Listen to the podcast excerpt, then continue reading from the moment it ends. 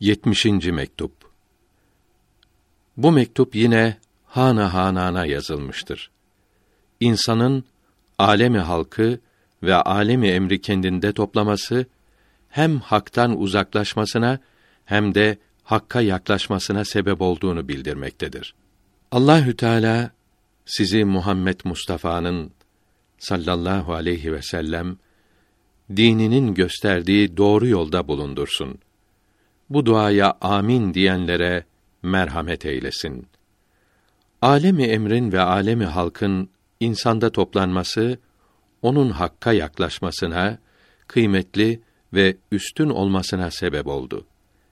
İnsanın haktan uzaklaşmasına, doğru yoldan sapmasına ve ondan cahil kalmasına sebep olan da yine bu topluluğudur. Bu topluluktan dolayı insanın aynası tam olup hakka yaklaşmıştır. Allahü Teala'nın isimlerinin ve sıfatlarının hatta zat-ı ilahinin kendinde görünmesine müsteit olmuştur. Hadisi kutsi'de göğe ve yere sığmam fakat mümin kulumun kalbine sığarım buyurması buna işarettir. İnsanın alemdeki zerrelerden her zerreye muhtaç olması onun haktan uzaklaşmasına sebep olmuştur. Çünkü insanın her şeye, her zerreye ihtiyacı vardır. Bakara suresinde yerde olan her şeyi sizin ihtiyacınızı karşılamak için yarattım. Mealindeki 28. ayeti kerime bunu bildiriyor. İnsan bu ihtiyacından dolayı her şeye gönül vermektedir. Bu yüzden haktan uzaklaşmakta, doğru yoldan ayrılmaktadır. Farisi 2 beyt tercümesi. Mahlukların en üstünü insandır. O makamdan mahrum kalan da odur.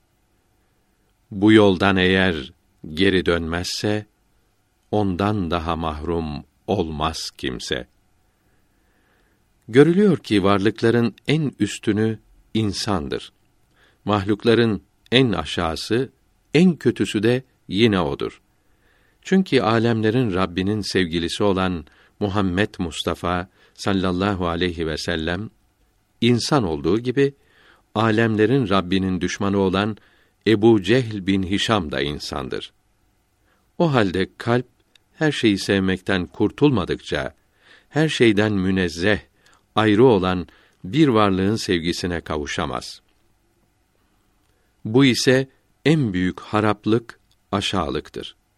Bir şeyin hepsi ele geçmezse hepsi de elden kaçırılmamalıdır. Formülüne göre birkaç günlük ömrü İslamiyetin sahibine aleyhisselatu vesselam uyarak geçirmelidir.